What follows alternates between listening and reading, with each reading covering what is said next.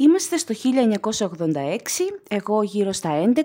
και έχω μόλις αρχίσει να ακούω ξένη μουσική. Πρώτο αγαπημένο συγκρότημα, το συγκρότημα των Guam. Εκείνη τη χρονιά είχε κυκλοφορήσει μια συλλογή από τα καλύτερα τους τραγούδια σε μια διπλή κασέτα που περιελάμβανε τα εμβληματικά πλέον Last Christmas, Careless Whisper, I'm Your Man και πολλά άλλα ακόμα.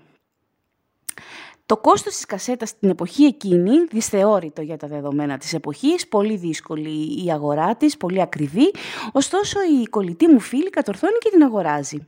Ζήλια τρελή εγώ που εκείνη τα είχε καταφέρει και έτσι κάθε απόγευμα σχεδόν με είχε στο σπίτι της να ακούμε την κασέτα, να τελειώνουμε κυριολεκτικά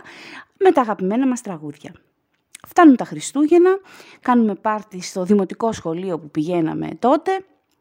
και τι καλύτερο να χορέψουμε όλοι μαζί στους ήχους και στο ρυθμό των τραγουδιών της αγαπημένης μας κασέτας που είχε μέσα άλλωστε και το Last Christmas, διαχρονικό τραγούδι των Χριστουγέννων πλέον. Η φίλη μου όμως είχε ξεχάσει να πάρει την κασέτα μαζί, οπότε τι σκεφτήκαμε, μη θέλοντας να χάσουμε τη στιγμή, να φύγουμε από το σχολείο στα κρυφά, να πάμε στο σπίτι της που ήταν περίπου 1,5 χιλιόμετρο απόσταση με τα πόδια, να πάρουμε την κασέτα και να γυρίσουμε πίσω σαν να μην συμβαίνει τίποτα. Πραγματικά το κάναμε, στο γυρισμό θυμάμαι τρέχαμε, κρατώντας πότε η μία την κασέτα, πότε η άλλη από τη χαρά μας και φτάνουμε στο σχολείο όπου ο δάσκαλός μας είχε αντιληφθεί την απουσία μας, είχε μάθει το λόγο που φύγαμε και μας περίμενε στην πόρτα του σχολείου με τα χέρια του στη μέση.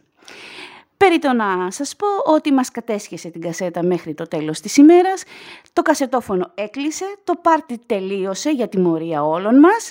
και άδοξα έτσι λοιπόν έληξε η πρώτη μας απόπειρα να χορέψουμε όλοι μαζί στο ένα πάρτι με την αγαπημένη μας κασέτα. Λίγο καιρό μετά κατάφερα